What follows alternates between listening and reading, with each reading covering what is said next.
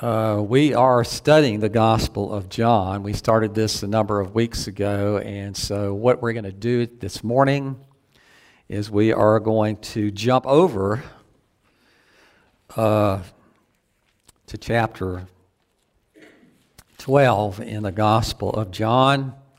And the next week we will be going back to where we left off. Or after Easter, we'll be going back to where we left off. So this is chapter 12 in the Gospel according to John. Six days before the Passover, Jesus therefore came to Bethany, where Lazarus was, whom Jesus had raised from the dead. So they gave a dinner for him there. Martha served, and Lazarus uh, was of those reclining with him at the table. Mary therefore took a pound of expensive ointment made from pure nard and anointed the feet of Jesus and wiped his feet with her hair. The house was filled with the fragrance of the perfume, but Judas Iscariot, one of the disciples, he who was about to betray him, said, Why was this anointment uh, not sold for 300 denarii and given to the poor? He said this not because he cared about the poor, but because he was a thief and had charge of the money back. He used to help himself to what was put into it.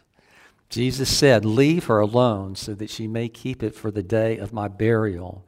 For the poor you will always have with you, but you do not always have me. When the large crowd of the Jews learned that Jesus was there, they came not only on account of him, but also to see Lazarus, whom he had raised from the dead. So the chief priests made plans to put Lazarus to death as well because on account of him, many of the Jews were going away and believing in Jesus.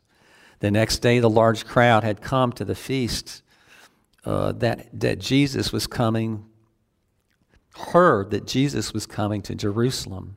So they took branches of palm trees and went out to meet him, crying out, Hosanna! Blessed is he who comes in the name of the Lord, even the King of Israel. And Jesus found a young donkey and sat on it just as it is written, Fear not, daughter of Zion, behold, your king is coming, sitting on a donkey's colt. His disciples did not understand these things at first, but when Jesus was glorified, they remembered that these things had been written about him and had been done to him. The crowd that had been with him when he called Lazarus out of the tomb and raised him from the dead continued to bear witness. This re- uh, the reason why the crowd went to meet him was that they had heard he had done this sign. So the Pharisees said to one another, You see that you are gaining nothing. Look, the whole world has gone after him. I do want to mention this too before I go any further that on Maundy Thursday, what we're going to be doing is looking at Matthew 28, verses 36 through 46, which is uh, the prayer that Jesus prays in Gethsemane as he prepares for his tribulation. So if you want to spend some time reading that and looking at that before Thursday, it might be helpful to you. Roughly three years of ministry have taken place now in the, in the life of Jesus, active public ministry.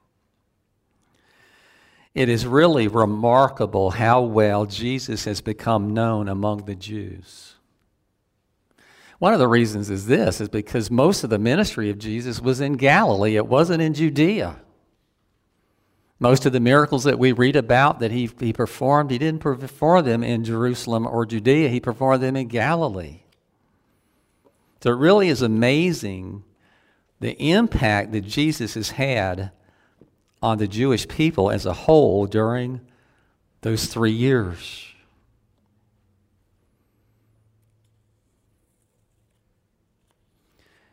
Last week we studied the cleansing of the temple, which we said at that point, you know, the, the narrative for that falls at the very beginning of the gospel according to John, and all the others it's at the end. And it's one of those points that people bring to your attention when they begin to maybe question the veracity and truthfulness of the Bible. That, you know, John says it happened at one time, and the other ones say that it took place later. But I would challenge us with the idea that uh, I would imagine that Jesus, every time he went into the temple, it was very upsetting to him. When he saw how people were not worshiping the Lord in the same mind and heart that God had intended for them to. So it's very easy for us to believe that Jesus did it more than once. But the point I want to make here is this is if he did it at the beginning of his, his ministry, like we find in the Gospel of John, it hasn't made one whit of difference. That they're back to business as usual. And Jesus is inclined to do the same thing all over again, overturn those tables of the money changers and chase all the people out of the uh, out of the court of the Gentiles who were there selling animals for people to sacrifice. Price gouging, folks.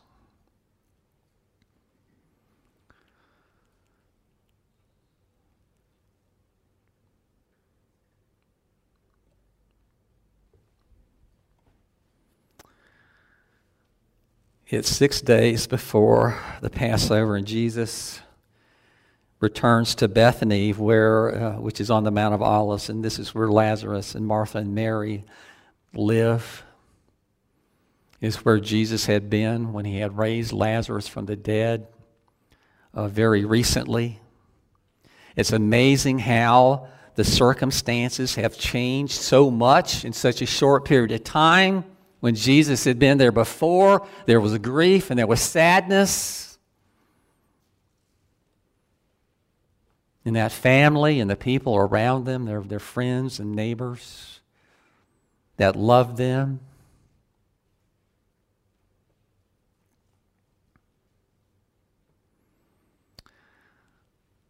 The priest had instructed people that if they heard anything about Jesus, where he was, etc., etc., they were supposed to come and tell them about it. Notice here that they do not do that. What they do instead is they throw Jesus a big party.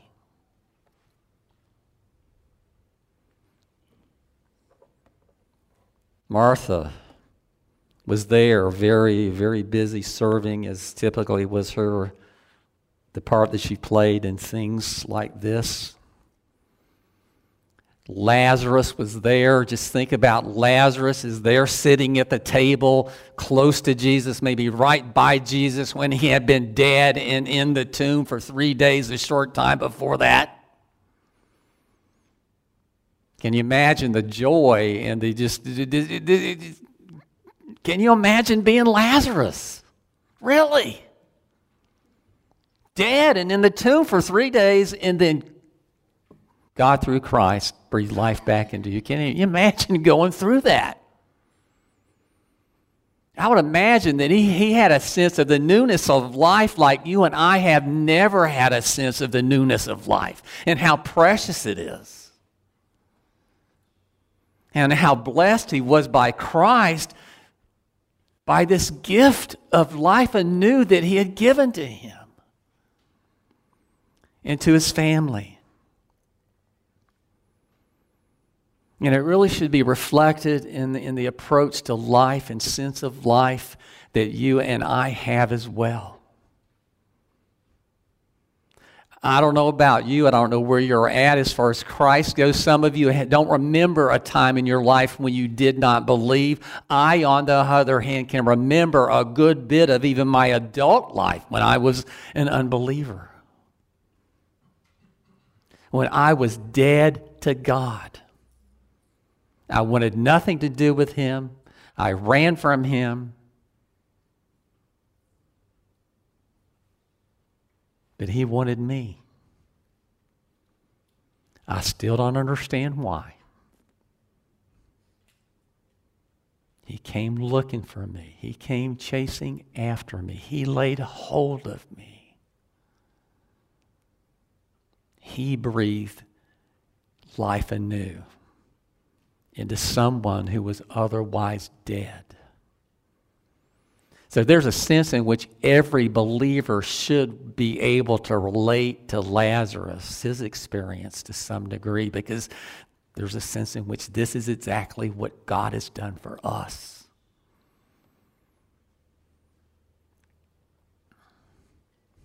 Some of you have believed as far back as you can possibly remember And that's okay. But for those who, of us who don't have the same history where we always basically believed, we have a taste of what Lazarus experienced.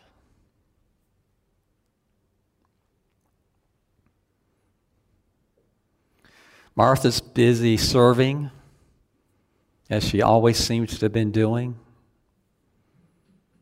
Mary, on the other hand, just remember this not so many days before, Mary had also come and fallen at the feet of Jesus, but with a totally different mindset and heart set in totally different circumstances.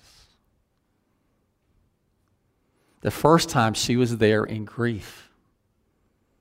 She was grieving because she knew that if Jesus had been there, that Lazarus never would have died. And she was grieving the loss of her brother, but at the same time, she was grieving the fact that Jesus didn't come and save him.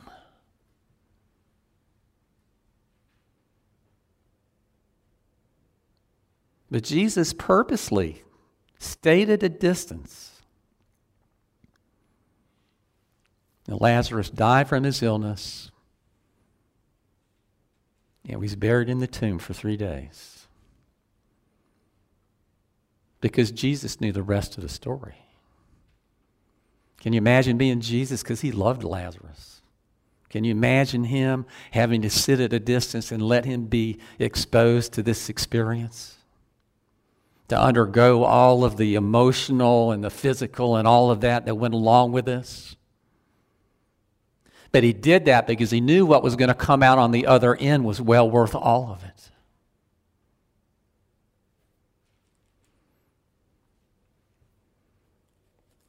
But Mary comes, and again she kneels at the feet of Jesus, but to, today with a very different mindset. She is there loving Jesus, she is there worshiping Jesus. Because she has experienced the love of Jesus in a way recently that she had never before.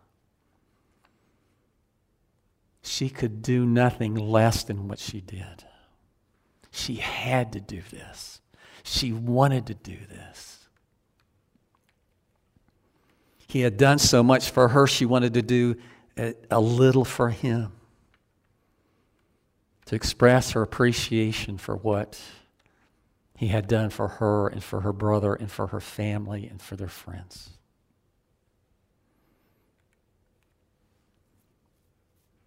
All of us should also know what that looks like.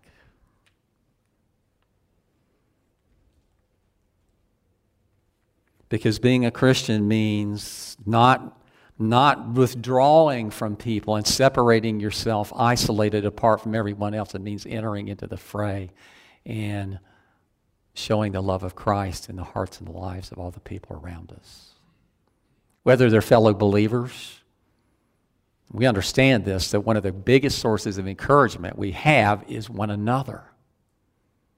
And we all need that encouragement, every one of us. And I'm so thankful for being in a church where Lori and I feel that encouragement constantly, and it's our hope and our prayer that everyone else here does too that daily we encourage one another in our faith. But here you have Mary coming and doing something that was considered to be like the lowest thing that anyone could ever do, and that is to take care of someone's nasty, sandaled feet.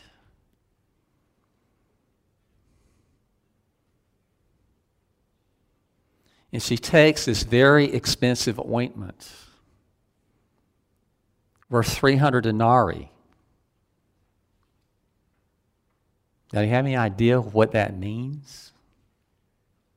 Denarii was basically how much the common laborer would get for one day's wages. So you're talking about the cost of this stuff was about what someone would have been paid for working for 300 days.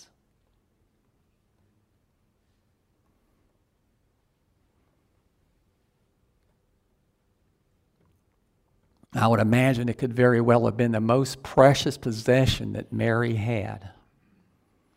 That she was coming and she was not only willing, but she was desiring to give Jesus the very, very best.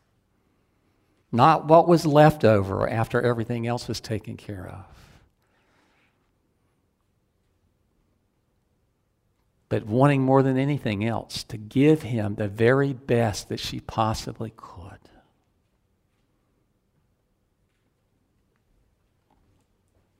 And that should be a challenge for all of us that as we go about our Lord's business, we should always have the mindset that we want to do the very best that we can do.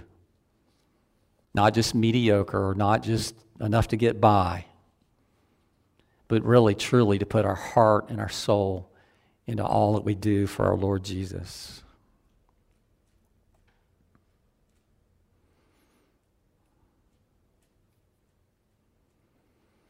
Judas was upset. He couldn't believe that she had the audacity to waste this very precious stuff on Jesus' feet. He couldn't believe it. And John helps us understand why, and that is because he was a thief. He had been entrusted with the funds for Jesus and the disciples. He was the money manager. And he used to take money, steal money from Jesus and his brothers on a regular basis. So what he sees with what Mary does is this is He's thinking about all of the money that could have been in his pocket as a result of this. And she has just wasted it away in his eyes. Do you see the contrast between the two? Mary wants to give the very best to him. And Judas wants everything else.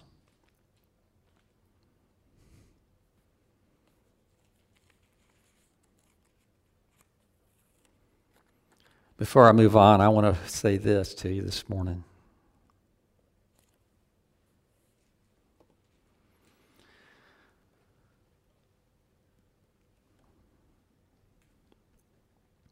That good preaching, good biblical, Christ centered preaching, should always humble us before our Lord Jesus Christ. It should not, however, leave us there. It should lift us up anew when we're reminded once again how precious a sacrifice in Christ was given for us.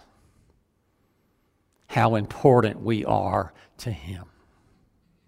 How much He loves for us, how much He cares for us. And let me tell you, if you walk out of the doors of this sanctuary on any given Sunday and you don't have some sense of that happening, then you need to get a new guy.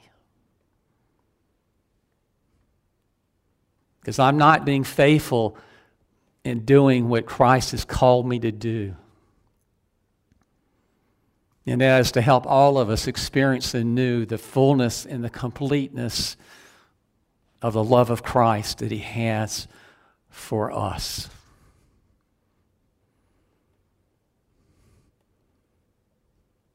Please don't ever let the cross become routine. It's a measure of many things, but one of it uh, things is this is a measure of just how much God cares for you. How much God loves you, how deep his love and his care is for Bucky and Maybell and Marilyn and Joe and Mike and Lori and me. See, that should be the most humbling thing of all. I mean, I can see why he would love Bucky and Maybell. You got to love Bucky and Maybell. They're just great, lovable people. But when I look at myself, it's mystery. But at the same time, you know it's true. You know it. When you experience the love of Christ, you know it. It's not just something written in a book, it's not just written in the Bible. It's something that you know personally, really. You have felt it. You know the truth of it.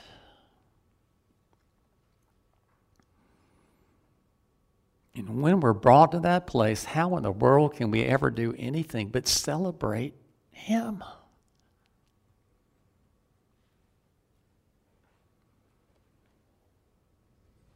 The sad thing is the, the priests, the Pharisees,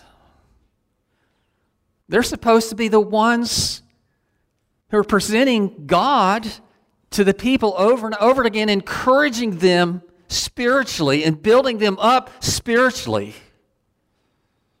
And they were doing everything but that. You understand that they were all just a bunch of Judases? Some exceptions, perhaps. But by and large, they were all just a bunch of Judases. You see, the temple business has become very lucrative. The selling of the animals, the, the money exchanging that took place, and the priests got a cut of it. You read in the Bible, they were very, they were some of the wealthiest Jewish people around, the priests. There's no foundation for that in the Old Testament at all. Yeah, the people provided for the priest. But it was not this lucrative position that you were supposed to use in order to advance yourself in the world and make yourself wealthy, and that was the common thing.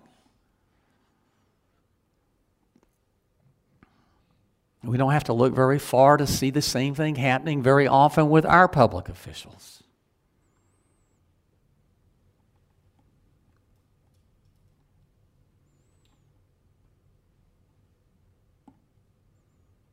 You see, Judas and the priests and the Pharisees are clear examples of just how far and how deep the human heart has become blinded to the realities of God and our fallenness and sin. It's hard to imagine that they, that they can go through with all of these plans that they've made and feel good about it.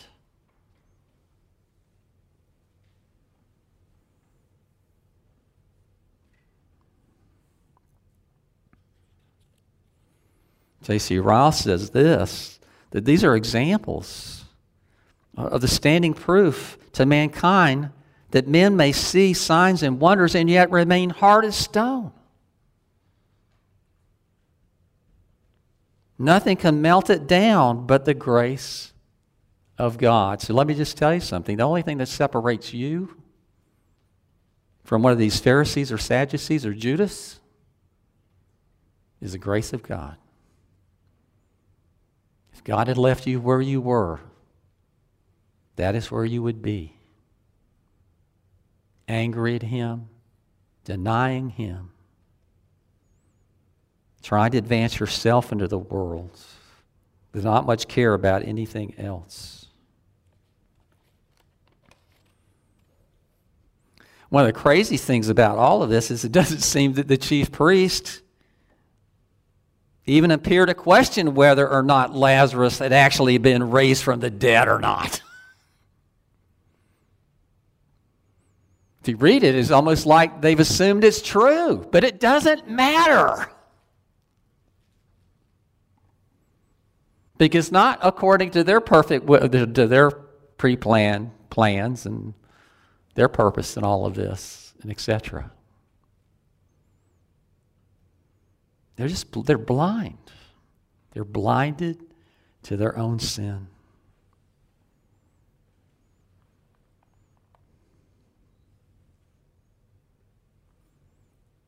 But again, it's just it's just can you can you Can you grab hold of that? That, that? It's almost like they assume that it's a true story, but it doesn't make any difference. Not only that, they've heard all of these things that people are saying about Jesus, all these miracles he's done in Galilee.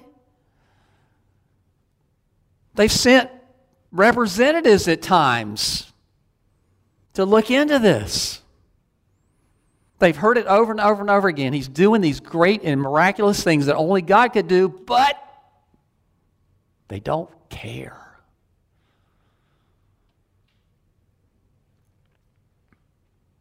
Just a measure of how hard the human heart is toward God. But by His grace. Grace is what separates us from anyone else, and only grace. Oh, get this. Not only uh, you know, they want to see Jesus dead, they make plans to kill Lazarus again. As if they think somehow they can undo what Jesus did.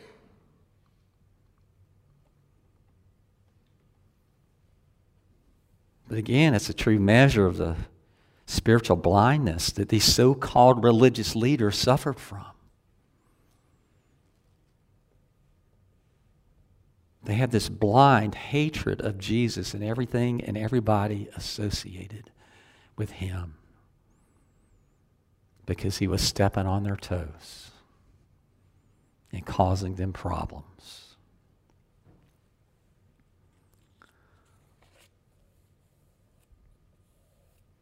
The next day, Jesus begins to approach Jerusalem and the crowd begins to gather. Word spreads that Jesus is coming from Bethany. And so there are two groups that actually converge, or two crowds that converge on one another. Those who had gathered to see Jesus and the resurrected Lazarus at Bethany on the previous day and those who were pouring out of Jerusalem who had gathered to celebrate the Passover, who had now heard that Jesus was coming into the city. And I want you to understand something. This was no small crowd. Josephus, historian, first century He estimated that in AD 64 and 65, the attendance at Passover was 2.7 million people.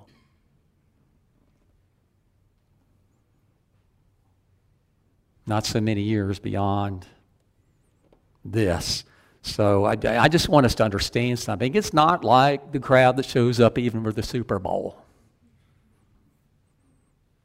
or some football game or something or even some big religious. You're talking about a mass of people like you probably, it's hard to even conceive of it. Just think about all the, the, the, the, difficulty it created for Jerusalem because there had to be enough food there to feed everybody. They had to have enough facilities to, to take care of everybody's needs.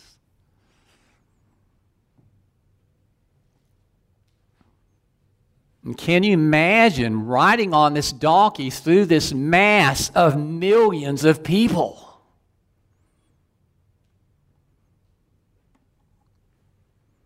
Certainly what Jesus deserved, and far more.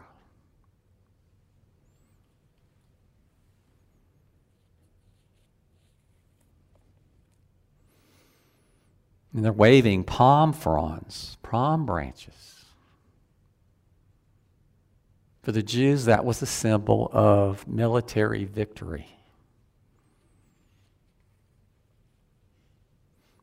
Kind of developed, the idea kind of developed during the intertestamental period between the Old Testament and the New Testament.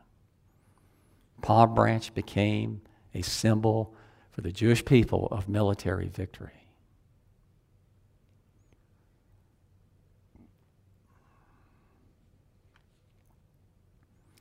One of the saddest things about all of this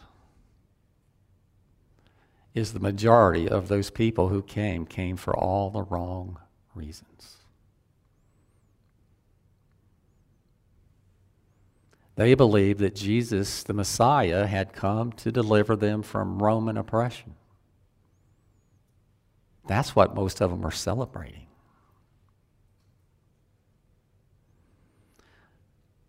They had no clue that Jesus had come actually for a totally different reason. Not to deliver them from the Romans, but to deliver them from themselves, from their own sins.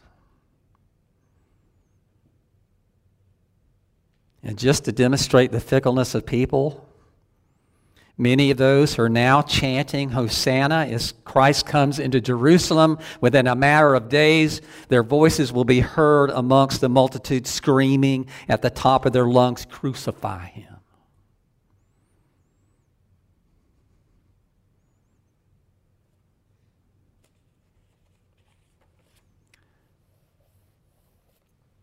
because he simply doesn't turn out to be the Messiah that they expected, that they wanted, that they thought they needed.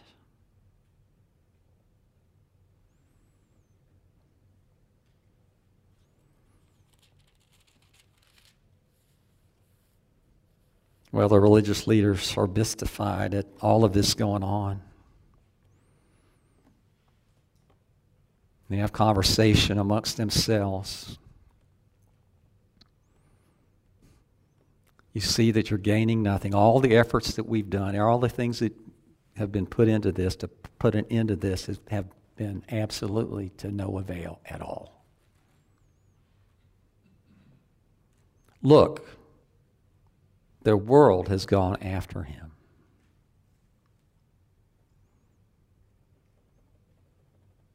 perhaps a prophecy, unwitting prophecy.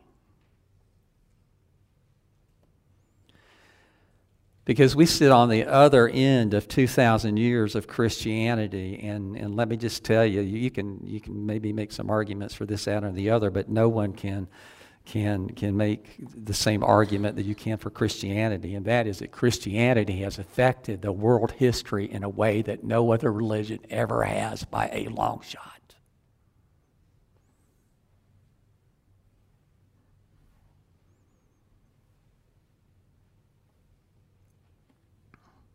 There's a sense in which it is a world religion. Now, let me just say this Islam is gaining some ground, but let me tell you, Islam is still way behind Christianity. It's still very much concentrated in just a few areas of the world. It's spreading, don't get me wrong. And one of these days it may uh, turn the tables on Christianity. But up to today, there's only one religion that is, could be, in any sense of the word, called a worldwide religion, and that is Christianity.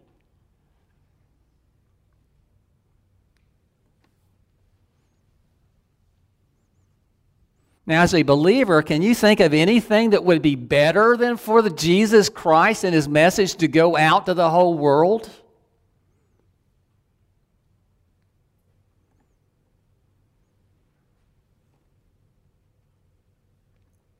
There's a sense in which I think these Pharisees were unwittingly prophesying about what the result of all this was going to be. That it wasn't going to stop there, it wasn't going to stop in Jerusalem but it was going to spread through the world like a raging fire. And let me just say this there still are some people groups that have never been reached by the message of Christ, but they are few. And we still have brothers and sisters that, we, that like we've seen all through the ages, who, who, who pick up and they leave family and friends and very often lucrative jobs and possessions and this, that, and the other to go to remote places for no other reason to share Jesus with other people. I'm thankful that we live, that we, we, we participate in a denomination as a very active foreign missions agency. PCA is not that big of a denomination compared to many. We have a bunch of foreign missionaries spread all over the place.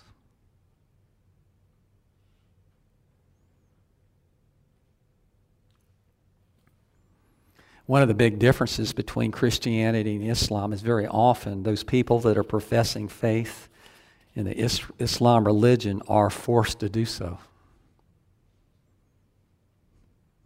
In other words, very often when you get these statistics coming out of these nations where Islam is predominant, there are a lot of those people there that are doing what they're doing because they know if they don't, they're going to be in deep weeds and they could even lose their life. So, what are they going to do? They're going to go along with what everybody else wants to do. Now, unfortunately, the argument could be made that Christianity has done the same thing at times. You think about the Inquisition the Spanish Inquisition. People were basically forced to profess faith in Christ. And if they didn't, off with your head. Is that the way that Christians are supposed to go about their business? No, we know that. We understand this, that that may have gone by the name of Christianity, but fundamentally it wasn't Christianity. That a Christian would never think for a minute about doing something like that. See, one of the reasons that a lot of people are laying hold of Islam today is because they're afraid.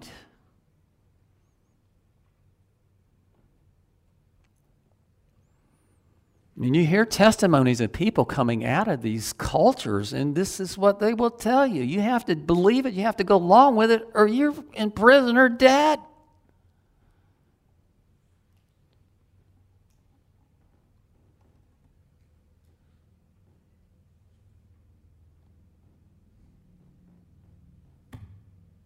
But I can't think of a greater thing for this world and in everyone in it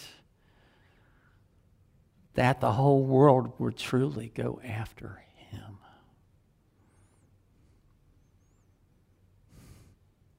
Can you imagine what the world would be like? No more wars. No more prisons. Maybe a few. No more failed relationships, failed marriages, not so many wayward kids.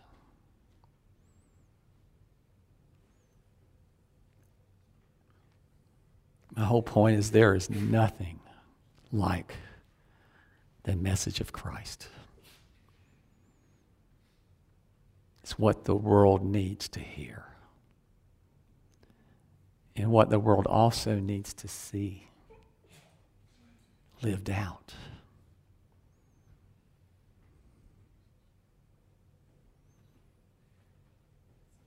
So be encouraged. Be strengthened. Because Christ lives outside of you, but he also lives in you. He will keep you on course. Love him, lean on him, depend upon him. Absolutely. For everything. You won't regret it.